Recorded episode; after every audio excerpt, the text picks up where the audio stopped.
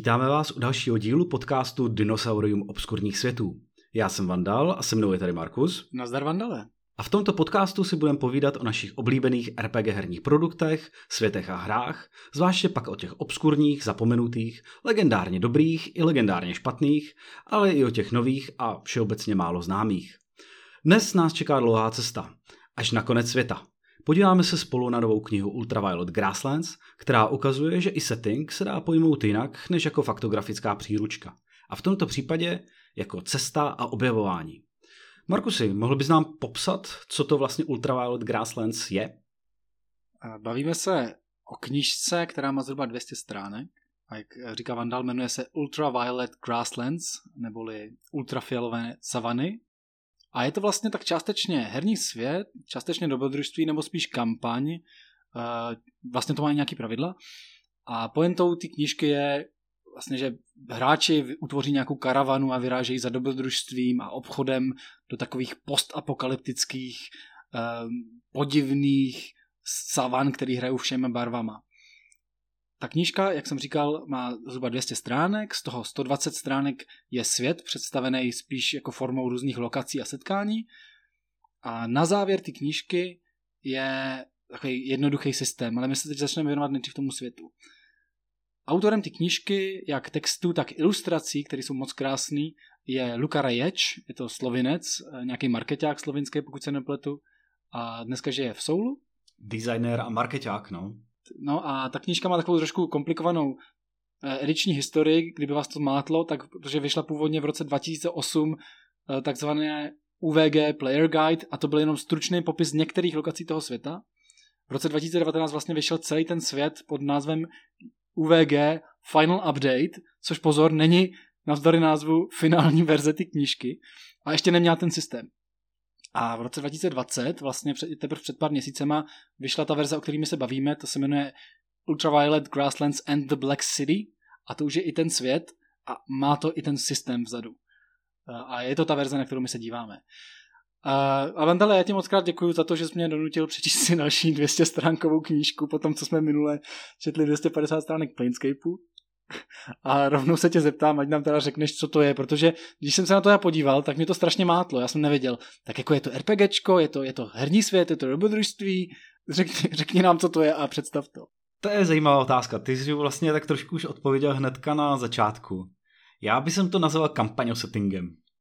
Je to podle mě víc věcí v jednom, jo. Je to dobrodružství, něco na pomezí právě kampaně settingu, něco, co prostě míchá všechny tyhle ty věci dohromady. Není to úplně jako dobrodružství, který by člověka vedlo z místa A do místa B a do místa C. Není to ani úplně setting, na to je to, řekněme, tomu málo detailní, ale je to fakt prostě něco hodně mezi. Hmm. Já jsem si vlastně, když jsem to potom četl, odpověděl tak, že to je svět, který místo, aby byl popsaný uh, faktograficky, jako encyklopedie, o tom jsme se bavili minule, je skutečně popsaný jako konkrétní lokace, konkrétní uh, příšery, no ty tam moc nejsou, konkrétní setkání, konkrétní postavy a tak.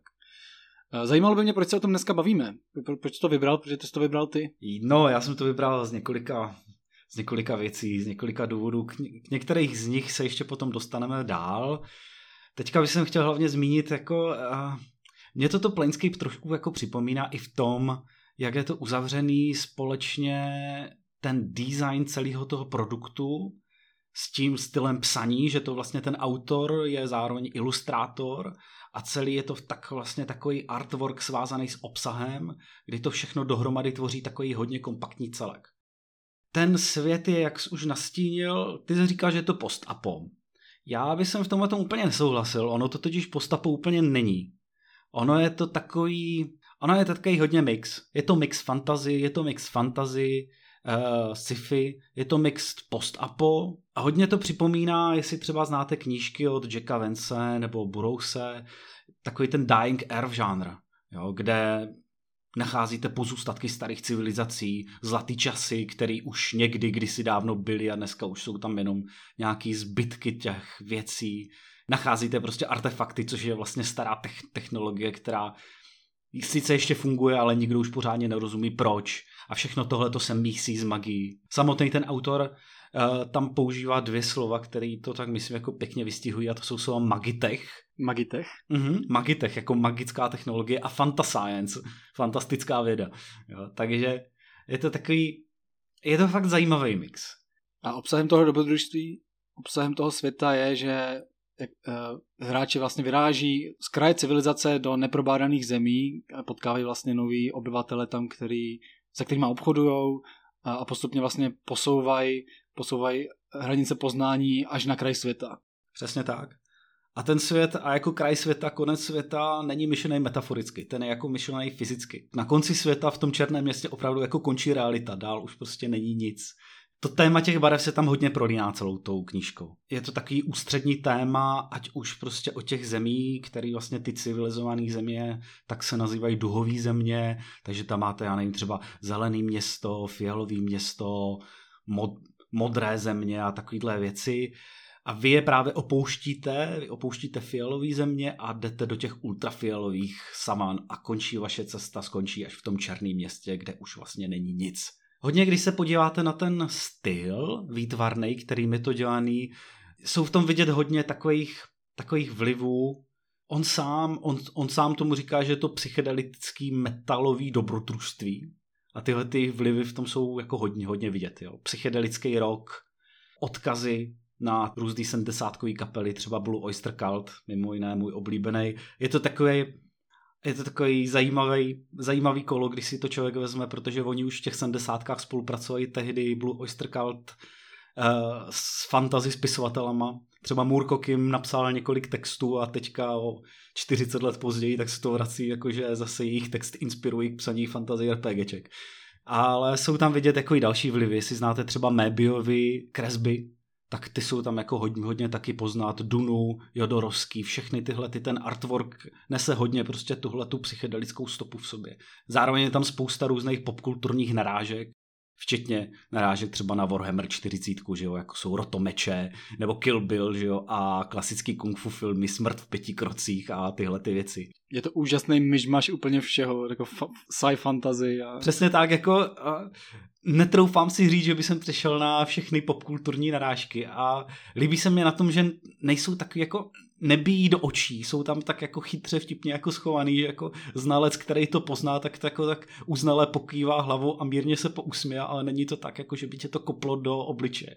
S tím artpunkem, s tím designem spojeným, prostě s tím produktem hodně souvisí i ten zajímavý jazyk, který tam používají.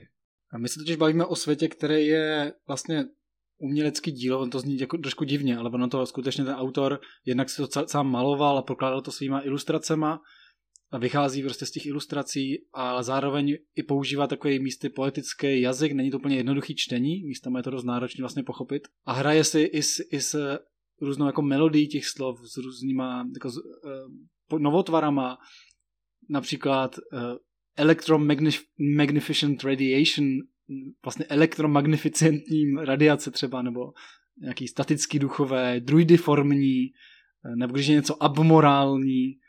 Eh, a vlastně, vlastně ta, ten svět je podávaný, často je podávaný, že vlastně jenom jednou, dvěma větama je ti tam popsaný nějaký místo nebo nějaký setkání a ty si z těch uh, zajímavých slov nebo obratů vlastně vy, ta, vysosáš nějakou atmosféru a, a jdeš to hrát ty slova jsou strašně zajímavé v tom, že fakt jako připomínají reální slova, ale jsou jiný. Takže zároveň oni prostě budují takovou atmosféru, ale nemlátí tě nějakýma termínama, který by ti třeba jako kazili prostě ten, ten požitek, protože by si říkal, hele, ale v realitě tohle to takhle nefunguje. Jo? Je to jenom něco, co tu realitu připomíná a taky prostě různě proměňuje.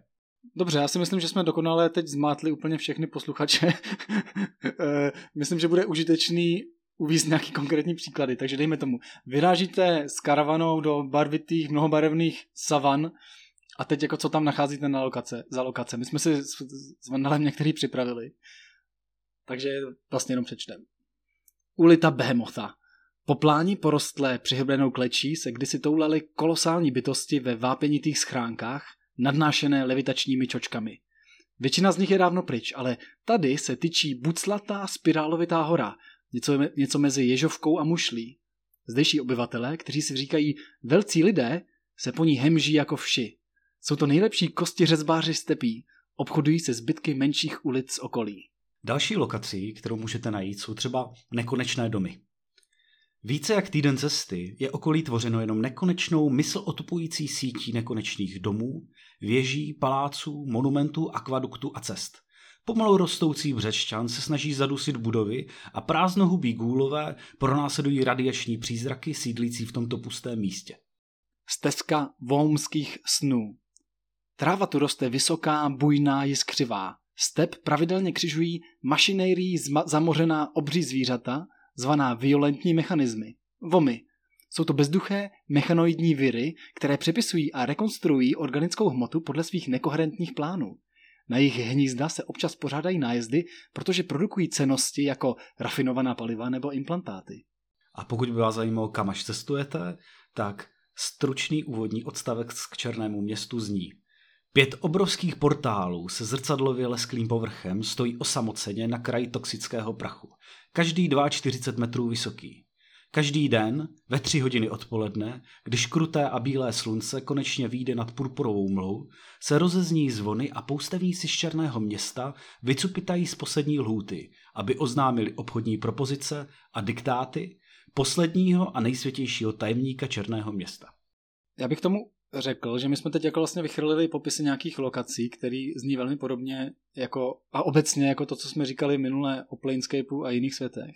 Zajímavý na tomhle světě, čím se trošku liší od tradičních settingů je, že vlastně nekončí u těchto obecných lokací tak, jak jsme se je popsali teď, ale že je rozpracovává do konkrétních setkání, eh, překážek, postav. Vlastně je to strukturovaný tak, že vy, když jako hráči vyráží do těch savan, tak dostanou dlouhatánskou mapu, která vypadá jako kdybyste si vzali třeba tři, čtyři a čtyřky vedle sebe a postavili je do dlouhý nudle.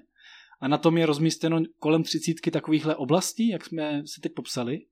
Ale u každé z těch oblastí už jsou vlastně rozepsané konkrétní setkání, překážky, co se vám tam můžou stát a takhle. Má to vlastně skutečně nějakou strukturu a vy, když tím světem cestujete, tak vám to generuje různý uh, jako drobný, menší, větší zápletky. K té struktuře toho cestování se dostaneme za chviličku, ale my jsme si nejdřív chtěli zastavit vlastně a povědět se o tom, obecně o tom tématu cestování, protože skutečně celá tahle kampaně o cestování. A to je téma, který v RPGčkách se vlastně je všude přítomný, ale nikde jsem ho neviděl pořádně uspokojivě, uspokojivě vyřešený. Jo? Že to je taky vlastně zvláštní. Vždycky cestování je něco, co nějak odignoruješ, nebo... Jasně, je to taková klasika, že jo. Říká se, že jsou tři pilíře RPGček, nebo aspoň v anglických textech se často zmiňuje, jakože exploration, social interaction a combat, či vlastně boj, nějaký sociální interakce a objevování. Ale přestože se tohleto všude jako píše a neustále opakuje, tak vlastně málo která hra tohleto objevování a cestování vůbec nějakým způsobem řeší. No to je vlastně zajímavé, co je to, co je to, jako, jaký je ten pocit toho cestování, co je vlastně ta atmosféra, kterou ty chceš, aby ti ta hra na té cestě dala, jo? co ti to vlastně, jak se to má hrát, no, jako ty si nemůžeš popisovat stromečky, ubíhající krajinu, to je nezajímavý i pro ty hráče. Přesně, protože když si to vezmeš, tak většina her k tomuhle vlastně nedává vůbec dává strašně málo použitelných věcí. Jo. Klasický D&D klony a, a hry v, tom, v tomhle stylu tak ti dají nějaký dopravní prostředky, že třeba vůz ujede 30 mil za den, jo, ale už ti nedají k tomu žádný návod, jak tu cestu vlastně hrát. Jiný hry zase vím, že třeba Dungeon World tak řešil cestování hodně abstraktním stylem, že víceméně se řeší cesta, cesta jako celek a řeší se třeba, jestli tě náhodou jako během ní něco nepřepadlo, nebo jestli cesta proběhla úspěšně nebo méně úspěšně a tak. Co je na Ultraviolet Grassland zajímavý, že cesta je tahle ta hra. No není to o tom, že, že jdeš jako z dungeonu do dungeonu a mezi tím si hodíš na jedno náhodné setkání, co ti stalo a pak zase hraješ dungeon, ale skutečně vlastně tahle knížka je o tom, že my hrajeme tu cestu a nehrajeme skoro, no dobře, tak hrajou s tam jiné věci asi, ale jádrem toho hraní tady je ta, to cestování. Ono to má různé inspirace, vlastně ty žánry toho té cesty. Nevím, ve RPGčku jsem to nikde pořádně neviděl, ale míváš různý počítačové hry, ve kterých to prostě bývá zajímavě zpracovaný. Koukám, že tady máš zmíněný, přesně tak, koukám, že tady máš zmíněný Oregon Trail. Oregon Trail, jasně, ale tedy úplně přesně, protože eh, zase za chvilku se dostaneme k samotné té struktuře, ale je strukturou strašně, strašně podobný. tahle ta hra nedělá cestu, ona ju do určité míry abstrahuje, ale tak, aby furt zůstávala uchopitelná a aby dávala dojem, že ta cesta nějak ubíhá, že ubíhá čas, ubíhá vzdálenost. Jo? Je to taková herní verze, když si představíte, jak ve filmech vždycky bývá taková ta cestovní montáž, jo? že postavy něk- někam jdou a teďka za nima se střídá pozadí, jak jdou nejdřív na pozadí hor, pak tam jde les a tak dál. Celý to prostě vytváří dojem, že fakt uplynul nějaký čas a postavy se někam posunuly v prostoru. A tohle je vlastně to, o co se ta hra snaží. A snaží se o to několika různýma způsobama. Jednak tou samotnou strukturou té rutiny a toho systému, který funguje dál. A je potom různýma takovýma zajímavýma věcma. Třeba, třeba i ta zmíněná mapa, že je to fakt, je to dlouhá nudle, a člověk ji vidí a vidíš, jak se prostě reálně fyzicky prostě posouváš a vidíš, že ti zbývá ještě metr mapy. No? Není to tak jako, že, že bys měl třeba jenom seznam nějakých men, kam se potřebuješ dostat, ale fakt vidíš ten reálný prostor. Stejně tak jsou tam takový různý zajímavý hříčky, třeba u každé lokace, tak je zmíněno, kdy tam vychází a zapadá slunce. Protože člověk se pohybuje neustále víc a víc na západ a ten čas se prostě mění. Zároveň s tím se zvyšuje i obtížnost. Čím dál se ta karavana pohybuje na západ, tak tím je, to, je ta krajina nebezpečnější, nepřátelštější, tím je ta krajina divnější, omezuje se možnost získávání vlastně nových zásob a postupně se to fakt prostě ta realita je čím dál zvláštnější, zvláštnější, až vlastně na konci světa se úplně rozpadá.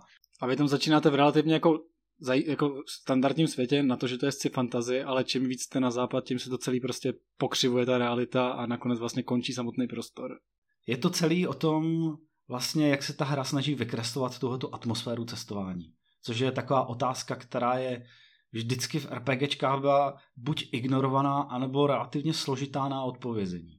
Já jsem vždycky já jsem jako přemýšlel, co čekám od toho, kdyby jako, uh, jak bych si představoval cestování ve hře, co, co by mi to mělo dávat když si, přečtu, když si čtu třeba nějaké knížky a tam jsou prostě pěkné cestovací pasáže, nebo když vlastně i sám někde jako cestuju, co je ten dojem, který ti dává ta krajina nebo ta, ta cizí země. A přijde mi, že vlastně strašně důležitý jsou různé monumenty a různé jako vizuální, vizuální připomínky ty krajiny.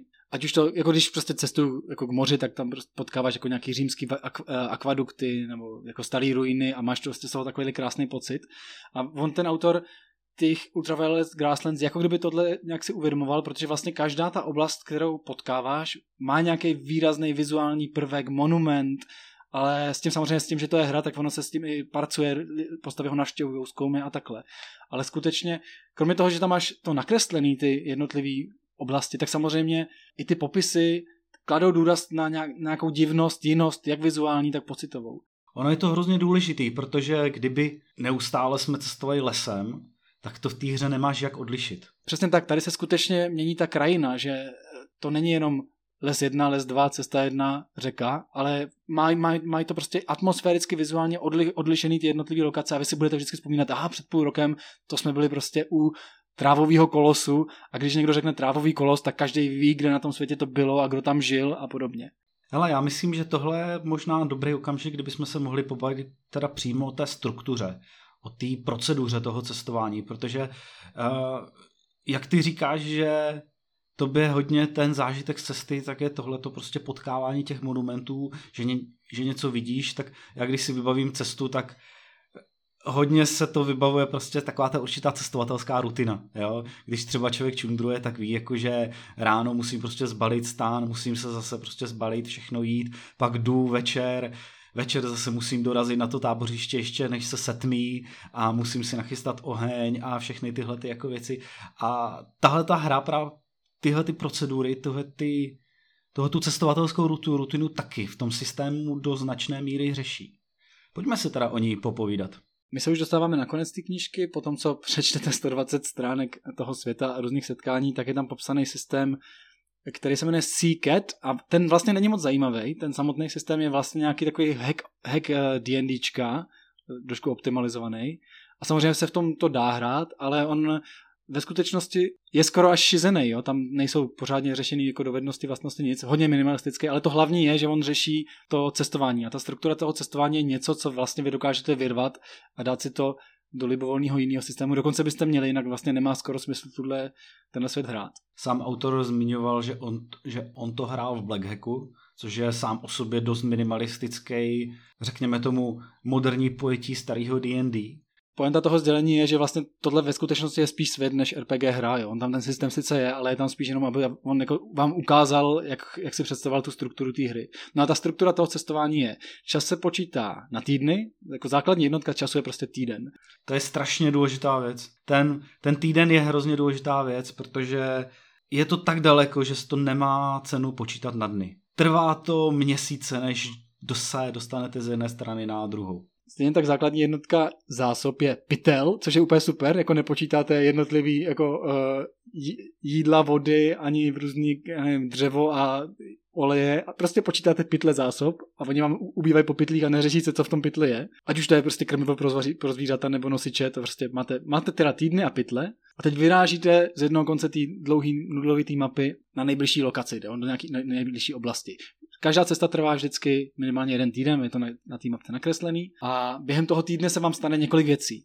Vlastně nejdřív si hodíte na takzvaný nějaký nehody nebo kalamity a co se vám něco stane, pak si, pak si hodíte na náhodný setkání, který se během toho týdne stane, pak dorazíte do té oblasti, do které jste chtěli přijet a tam si házíte na takzvaný objevy, kde ještě vlastně objevíte několik těch míst na tom místě. Takže vlastně proces toho, že se na mapě přesouváte z jednoho místa na druhý, vám vygeneruje nějakou nehodu, nějaký náhodný setkání a nějaký obje, objevy dílčích lokací.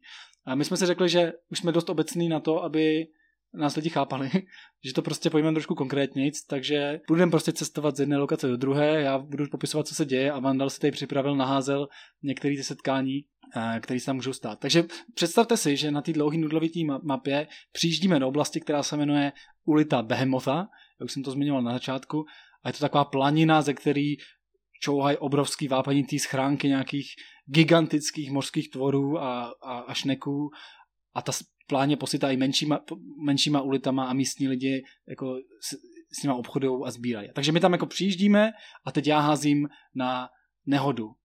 Vandale, co, jaká se nám stane nehoda?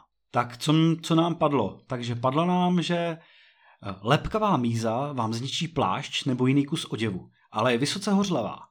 Můžete strávit jeden den sbíráním 2K6 lahví mízy, přičemž jedna láhev bude stát 20 zlatých. Jenom upozorňuji, že 2K6 lahví je opravdu v knize a není to skrytá reklama na Quentinův blog.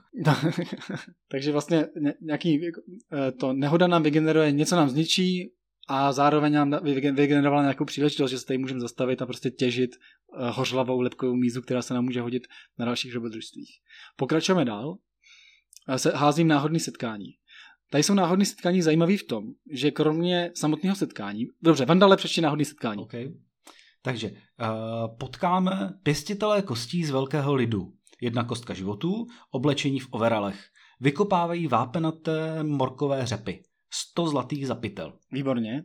Ale kromě toho, že máte setkání, tak se k němu háže i jaký bude, jestli bude nebezpečný, bezpečný a tak. A já jsem si to naházel sám a mám tady Intenzita poblíž, takže jestli se jim budeme chtít vyhnout, tak to bude středně obtížný test. Pak e, nebezpečnost, bude to něco užitečného. A třetí faktor je nepřátelskost a bude to něco nepřátelského. Takže jsem vlastně Vandal hodil setkání pěstitele kostí, který pěstují nějaký morkový řepy a já jsem naházel. Budou poblíž, má to být užitečný a má to být nepřátelský. A teď vlastně ten Dungeon Master si tohle musí nějak přebrat a spojit to do nějakého setkání. Tohle vlastně se nabízí docela samo. Očividně pěstitelé kostí si hodně jako brání ty svý políčka, jsou nepřátelský k cizincům, budou je zahánět, bojí se, že někdo chce okrást, ale ty řepy, ty morko, morkový řepy, jsou vážně drahocený a všichni o tom víme. Takže druhům se naskýtá možnost se tam, já nevím, vloupat v noci, třeba jim docházejí zásoby v tuhle, v tuhle dobu, že jo. A takový jako řepy by se hodili.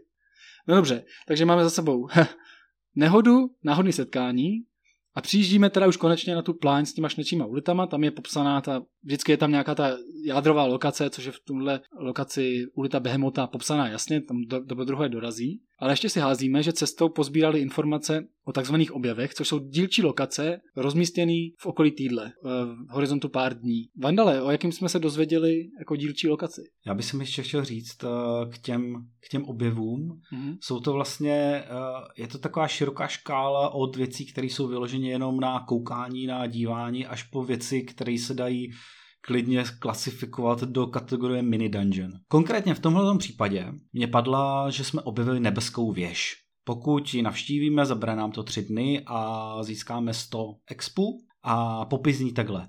Na svazích stoupající k nebeské věži mají tráva nádech modré. Samotná věž se tyčí jako jehla z modrého skla a je zakončena velkou průhlednou platformou. Na ní žije duch pozorovatele nebes, který odpovídá na otázky o stojatých i pohyblivých hvězdách. Neví ale nic o běhu času a věku.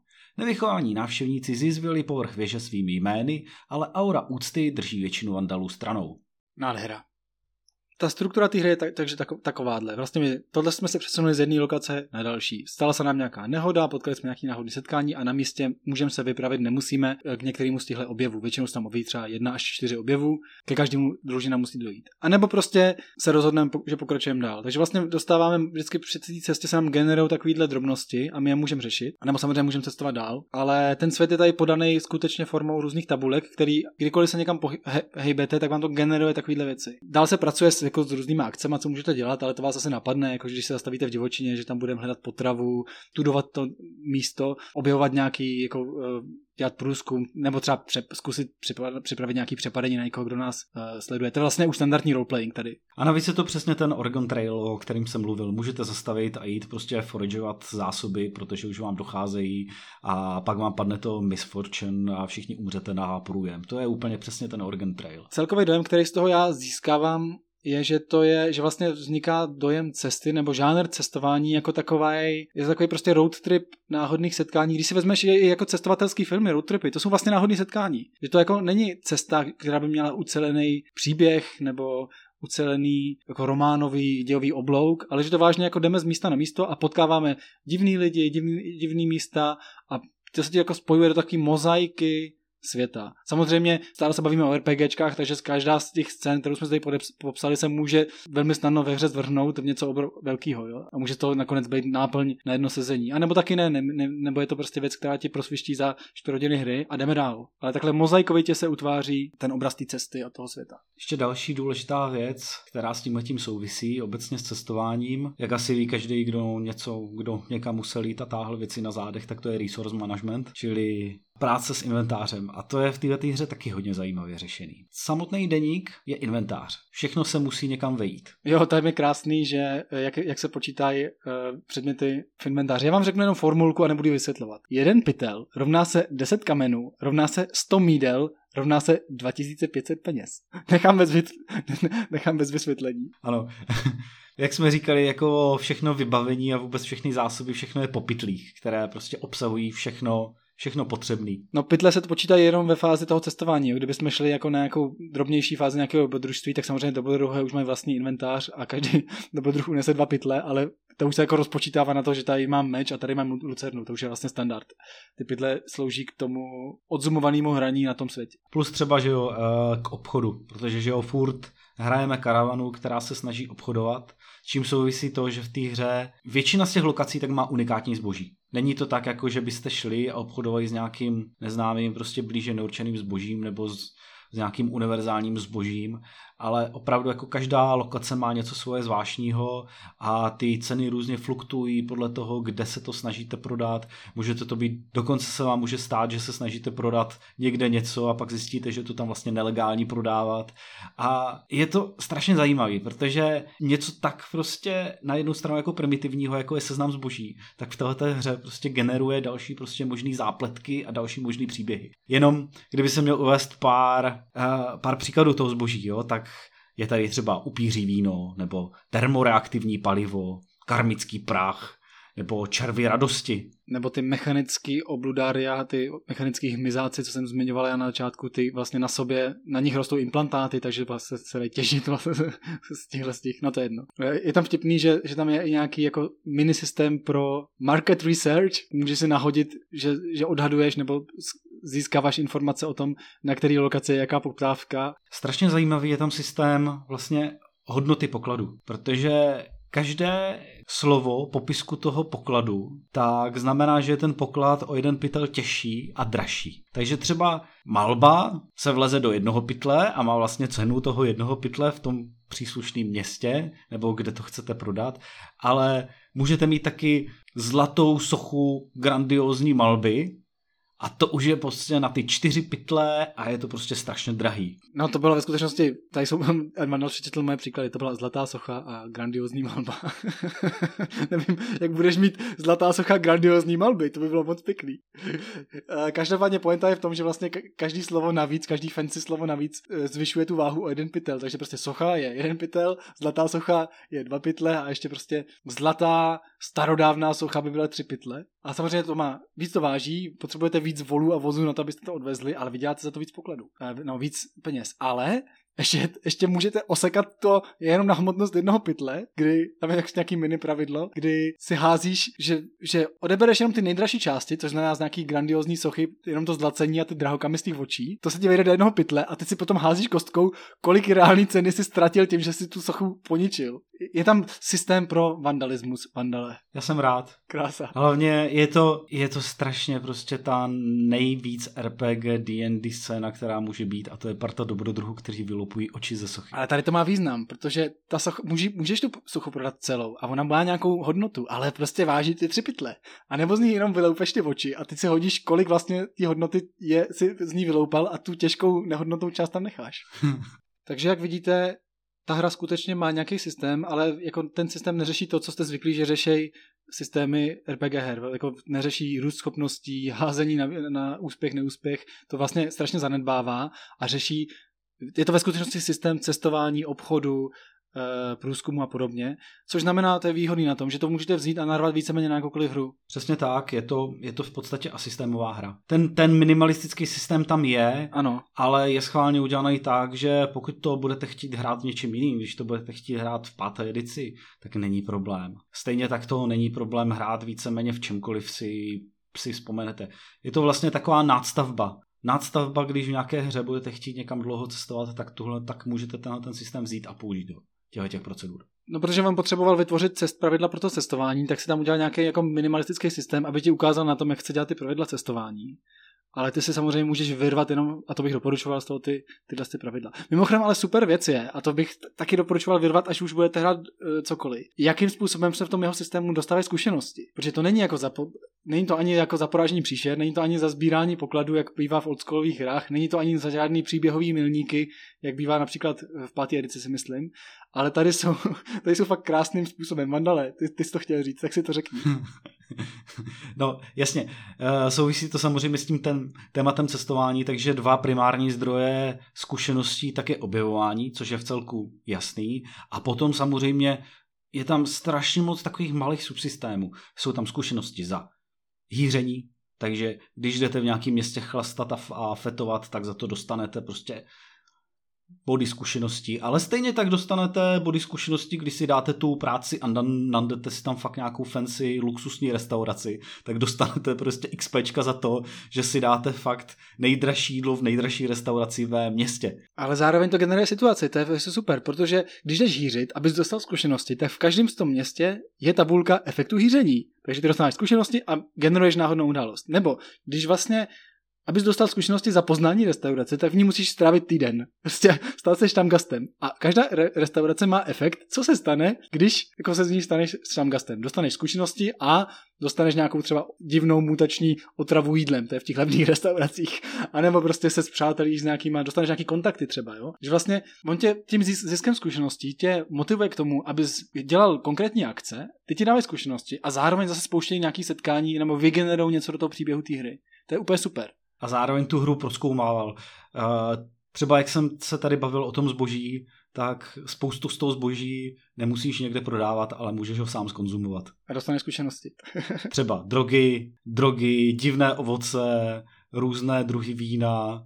Eh, nejsem si jistý, jestli je tam popsáno, co se stane, když když zkusíš vypít termoreaktivní palivo, ale kdyby jsem tu hru měl vést já, tak za tu zkušenosti rozhodně dostaneš. No a důležitou součástí je taky to, že získáváš zkušenosti zapoznávání míst, což je mimochodem i impuls k tomu, aby jako lidi, eh, hráči navštěvovali ty objevy, jak jsme zmiňovali, že cestou se dozvídáte o nějakých vedlejších lokacích. Někdy tam něco najdete, někdy se tam něco stane, někdy to je vážně jenom jako zajímavá, zajímavý místo, zajímavý monument, ale tím, že tam dojdete, dostáváte nějaký expy, spouštíte ten systém náhodných setkání. I když některé ty místa jsou, kdybyste to četli, popsaný, takže vlastně jenom nějaký vizuál, nějaký monument, tak je nutný si uvědomit, že on tam běží vám tam čas, počítají se vám zásoby a spouštíte náhodný setkání. Takže vlastně se vám může stát, že i návštěva obyčejného monumentu vám vygeneruje nějakou příběhovou situaci a vy tam strávíte celý sezení. Ta hra generuje ty věci neustále. Neustále prostě něco běží na pozadí a nemyslím si, že by tam bylo něco, co je vyloženě jenom tak jako prázdný, že tam prostě přijedeš, podíváš se a jdeš zase dál. Celý je, to, celý je to prostě svět, který je podaný ve formě mapy, rozepsaných oblastí a jakmile se tam kamkoliv chceš hýbat a cokoliv dělat, tak ti to spouští různý setkání a situace. A vlastně ten svět, kdybyste to přečetli, tak nejsou odstavce textu, ale jsou to vlastně tabulky a tabulky a tabulky a tabulky. Což je super. tomhle by jsem viděl právě ten velký rozdíl třeba oproti Planescape, o kterým jsme se bavili minule. Tam jsou taky zajímavé popsané lokace, ale chybí tam už právě tahle ta nástavba, co s nima dělat. Co se stane, když přijedu sem do tohohle města, nebo, nebo když se objevím v této sféře. Jo? A tady v této hře tak ten autor právě počítá a tohle je hlavní gro té knížky. Tady se neustále něco děje a ta hra ti neustále na tebe háže nové situace, nové věci, které můžeš a nemusíš použít. Dobře, Mandale, tak uh, pojďme se posunout k druhé fázi, no, závěrečné fázi našeho povídání a potom, co jsme si představili, co jsou vlastně Ultraviolet Grasslands a už víme, že to je svět podaný formou generátorů a struktury, která ti vytváří situace. Pojďme si říct, jak bychom to hráli, jaký na tom vidíme případný komplikace, proč, co je na tom těžkýho třeba a co bychom si, co bychom doporučili. Protože pro mě zásadní otázka je, nebo myslím, že pro, zásadní otázka je pro každého posluchače, co teď jako tohle slyší a neviděl ty Ultraviolet Grasslands, je, o čem ta hra sakra je co se tam hraje. Protože my celou dobu mluvíme jenom o tom, že cestuješ a spouštíš náhodný setkání, ale má to jako, má to nějaký příběh, co se tam děje, jaká je poenta, jako běháš po mapě a, a spouštíš náhodný setkání a čekáš, co se děje. no, řekni mi, jak bys to hrál ty, já ti potom řeknu, jak bych to hrál já. Já na tohle samozřejmě odpověď mám svojí, ale zajímá mě tvoje v tuhle chvíli. V podstatě ano.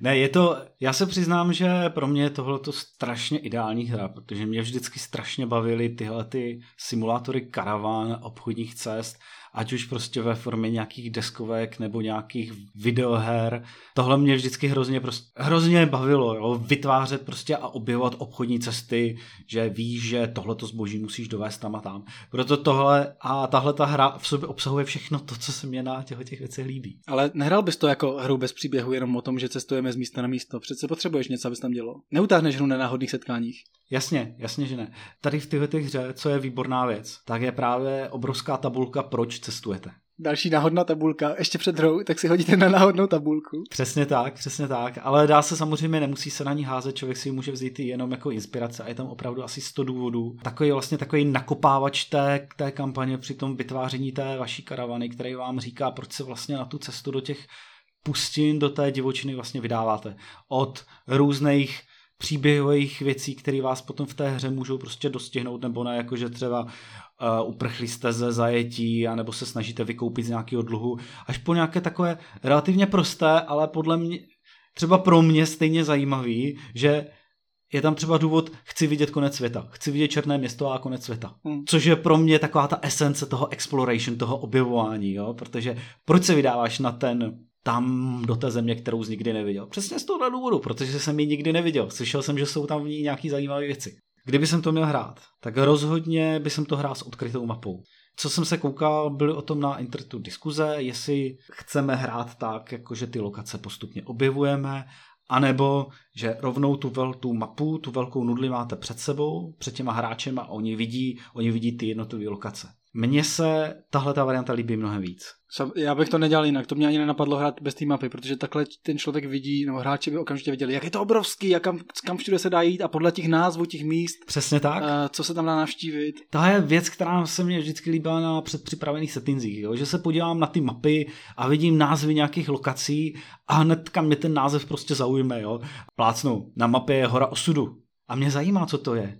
Já se tam chci podívat, já tam chci prostě objevit ty detaily k ní, chci zjistit prostě její historii, jak vypadá a proč tam je. A tohle je přesně, co ta mapa dělá. Navíc to podporuje samozřejmě možnost volby, protože když dojedem do nějaké lokace a já si můžu vybrat, jestli pojedu na sever nebo na jih, ale nevím, kam ty cesty vedou, tak to je jenom taková falešná volba trošku, protože stejně tak si můžu prostě hodit mincí a je to jedno. Ale když vím, že když pojedu na jich, tak pojedu k tváři smrti, anebo když pojedu na sever, tak pojedu tady, já nevím, do fialového města, tak to je najednou prostě informovaná volba. Už pravděpodobně mám nějaký prostě nějaký klevety, nějaký rumors, mám zhruba aspoň informace, jak moc je to místo nepřátelský nebo není, vím, jak je zhruba daleko, takže si můžu rozvrhnout zásoby, můžu reálně dělat nějaké volby.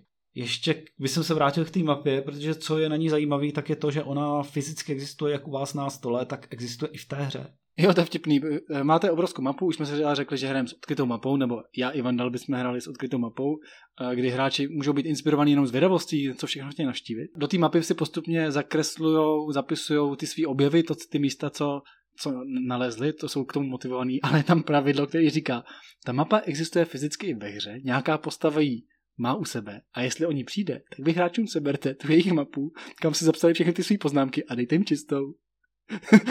to je taková dobrá sviňárna, ale jako, zase to jako boduje nějaký ten dojem toho, že oni si tam strašně pracně zapíšou ty poznámky a pak prostě někdo spadne do řeky s mapou. a další session všichni si budou snažit vzpomenout, co se vlastně dělo minule kde vlastně bylo a vy zjistíte, jak vás vaši hráči poslouchali. Pro mě, jak bych to hrál já, je tam stále prostě, já bych měl potřebu tam dostat nějaký, aspoň nějaký quest nebo příběh, protože já si myslím, že bych neutáhl hru jenom s běháním po mapě a náhodnýma setkáníma. Takže si myslím, že tam stačí nějaká záminka. A ty už si říkal, že tam je na začátku náhodná tabulka, proč cestujete. Zároveň je tam, eh, si všimnete, že hráči začínají zadlužení, protože na tu karavanu, kterou se stavili, si půjčili, takže mají nějakého finančníka, který po nich pravděpodobně něco chce. Takže vlastně máte dva impulzy. Vydělat prachy, ten finančník může mít taky nějaký, jako, nějaký quest a pak si prostě máte nějaký vlastní cíl. Zároveň, kdybyste se podívali na úplně první lokaci, ve které se začíná, to je Fialový město. Mimochodem, Fialový město je město ve kterém vládnou kočky, který telepaticky ovládají lidi a jsou skuteční vládci města. Ale ty lidi o tom neví a jsou přesvědčeni o tom, že jsou to jenom jejich mazlíčci.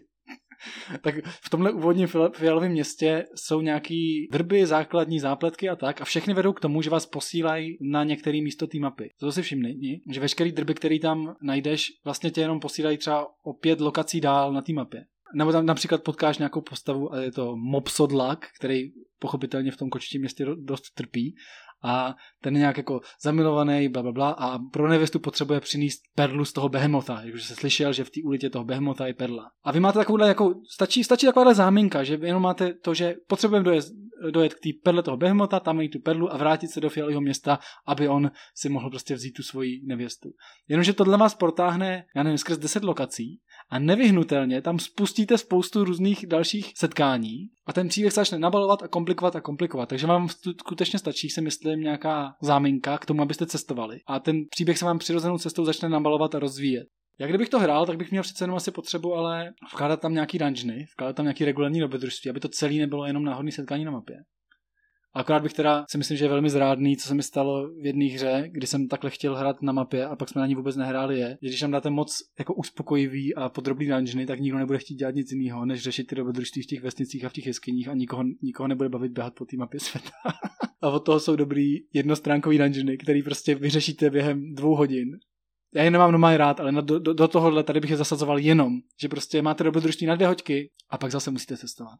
Ono je dobrý v tomhle, že tady máte prostě i fakt nějaký ten cíl, že tam vidíte tu mapu celou odkrytou, vidíte, že váš cíl je v tom černém městě ono vás to tak trošku jako žene dopředu. Ta mapa je do značné míry lineární. Je to jedna dlouhá cesta. Není to úplně tak, jako že by vás to vypustilo do úplně širého světa a dělejte si, co chcete. A mě ještě napadlo jako takový můj závěrečný tip k tomu hraní. Já jsem řekl, že já osobně bych měl potřebu hrát tam skutečně jako připravený dobrodružství, ale malý, třeba jako na dvě, tři hoďky a používat jako záminku, aby ty hráči hodně museli cestovat. Ale zároveň si myslím, že, by to, že to vlastně strašně sluší tenhle ten systém, nebo jak tenhle ten svět různým hrám, který naopak podporují spíš jako improvizovaný nějaký emergentní hraní a úplně krásně si to podle mě musí sednout s Apocalypse Worldem, kdy to je prostě, jednak je to postapokalyptická hra, která vlastně i tematicky k tomu docela sedí a jednak pokud to znáte tu hru, tak ta skutečně vlastně nevyžaduje mít připravené dobrodružství, ale je dělaná tak, že ty pravidla vám různě jako spouštějí další situace a přirozenou cestou ten vyhodnocovací systém vám generuje jako další dění. A to podle mě vzít Ultraviolet Grasslands a vzít Apocalypse World, tak nemusíte nic připravovat a ono to celý vlastně se uhraje na tom, že vám tak vytvoříte tím takový perpetuum mobile, že ať jako vznikne cokoliv, tak prostě se to začne samovolně nabalovat. Mimochodem někdo už to udělal, napsal Ultraviolet World, což je hack Apocalypse Worldu, já vám ho pošlu do poznámek. Nedíval jsem se na něj, protože já Apocalypse World nehraju, ale podle mě to určitě stojí za pozornost, kdy ten člověk prostě upravil ty uvozovkách povolání, co tam v té hře jsou, do tohohle settingu a je to skutečně dělaný na to emergentní, improvizovaný hraní, kde jezdíte po mapě a takhle se vám to celý nabaluje a nabaluje a nabaluje. Tak co vám dal ještě něco k tomu, jak bys to hrál? Asi ne, jenom bych jsem ještě zmínil, že když jsme u všech těch random tabulek, tak bych jsem chtěl zmínit jednu poslední, která je fakt strašně důležitá. To je takzvaně kočičí tabulka, protože evidentně, evidentně autor má hodně rád kočky, protože ty se taky prolínají celýma pravidlama. Tam je kočičí tabulka, já jsem ji jak nepostřehl. A kočičí tabulka totiž je ve skutečnosti speciální titul, který dostane Game Master nebo vlastně sudí a který si hodí na začátku a dá to, to tomu sudímu ještě speciální pravomoc. Třeba když si hodíš a padne ti, že tvůj titul bude Cat Lady nebo Cat Lord, tak budeš moc hráčům, jakémukoliv hráči dát 50 expů za to, že ti přinese lazaně anebo plechovku s tuňákem. Je to vlastně tabulka náhodných speciálních schopností vypravěče. Přesně tak. Je to takový meta, meta, meta gaming. Ale dobrá, pomalu se blížíme do závěru. Pojďme si to teda zhrnout nějak na závěr. Markusy, jak bys to zhrnul, jak bys to ohodnotil? No já jsem z toho nadšený, to je prostě všechno, co jsem vždycky pod čem toužil a snil, je tady shrnutý do jedné 200 stránkové knížky, kterou si okamžitě chci vzít a hrát. Je to, je to divný fantazy, mně se to strašně líbí i tím prostředím, ale hlavně se mi líbí, že skutečně někdo udělal jako herní svět, který nevyžaduje to, abys to jako dlouhodobě načítal a vymýšlel si vlastní věci, ale skutečně jenom tam stačí chodit a ono se tam dějou věci.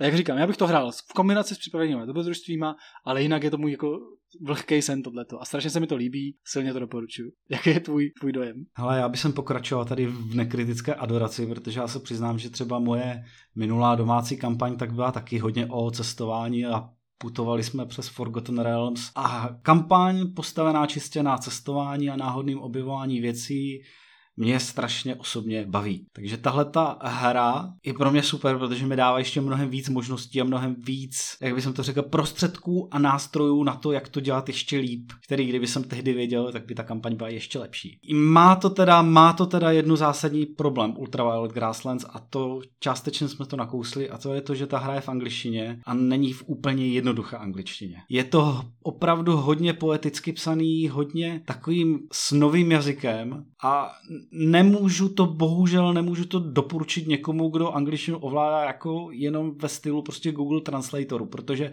přijde o vel, velkou část zážitku z té hry. Ale ono i pro mě, a to jsem fakt jako profesionál v tomhle prostě překladatel, tak já to musím číst hodně jako pomalu a hodně se u toho soustředit, abych vlastně chytal ty významy a ty nuance těch věd. Ale vlastně ano, jako mý doporučení na závěr je, že když to budete hrát, tak si myslím, že to máte všechno naházet předem. Jako vlastně to trošku popírá smysl toho, že to jako, pokud jste jako frajeři, tak budete veškerý ty náhodné situace a setkání házet při hře a improvizovat to. Ale já bych měl skutečně tendenci prostě nechat buď hráče nebo samotný prostě naházet ty kostky, při, jako aspoň to přečíst, promyslet, co, co to setkání dělá a při hře to vlastně jenom odehrát. Asi by to bylo jako ve skutečnosti by to pomohlo tomu jako proudu a, a tomu flow té hry. Na druhou stranu bych jsem řekl, jako, že ta hra je zajímavá. Samozřejmě, ty lokace a ten setting je úžasný, ale byla by zajímavá i pokud potřebujete třeba fakt jenom cestovat ve své kampani a nechcete to řešit prostě nějakou abstraktní montáží, anebo to skipnout, jakože sedli jste na koně a za měsíc jste tam dojeli, ale pokud fakt chcete jako někam cestovat v ní, doporučuji se minimálně se podívat na ten systém a nějak si ho třeba zjednodušit nebo prostě vykrást, že je to dobrý systém, který dobře, dobře simuluje cestování. A i kdybyste si měli, i kdybyste si měli naplnit jako svým nějakým obsahem, tak furt to stojí za to. Já osobně to nepovažuji za, za hru ve smyslu, že by to byla kompletní hra nebo kompletní systém. Já to vážně považuji za svět. Svět prostě s, nějakým, s nějakou strukturou, s nějakými vlastními pravidlama. Vážně doporučuji uvažovat o tom jako o světě, který má specifické pravidla, které musíte použít, když v něm hrajete, ale tu hru, kterou si na to vezmete, to už je na vás. Tak, ještě než se rozloučíme, tak klasický shoutouty na závěr. Markusy, kde tě můžou naši posluchači najít? Mě najdete na RPG foru, což je diskuzní server, eh, kde mimochodem nám můžete dát vědět, jak se vám líbí náš podcast nebo co vás zaujalo. Ale především vás chci pozvat do databáze RPG, kterou najdete na rpgforum.cz právě, což je takový náš projekt, kdy se sdílíme doporučení zajímavých herních produktů, takže pokud vás zajímá, co my tady děláme, tak tam najdete jednak naše další mini recenze a doporučení, jak moje, tak Mandalovi, tak spousty dalších lidí, tak se můžete podělit o ty svoje, co vás zaujalo, které hry, příručky, světy se vám líbí. Budeme strašně rádi, když nám to pomůžete rozjet. A pokud byste chtěli kontaktovat mě anebo obecně náš podcast, tak máte možnost na naší Instagramové stránce nebo na našem Facebooku. To Dinosaurium obskurních světů. Nikdo jiný na internetu se stejným názvem není. A tím už se asi doopravdy rozloučíme. Takže loučí se Vandal. A loučí se Markus. Čau. Ahoj.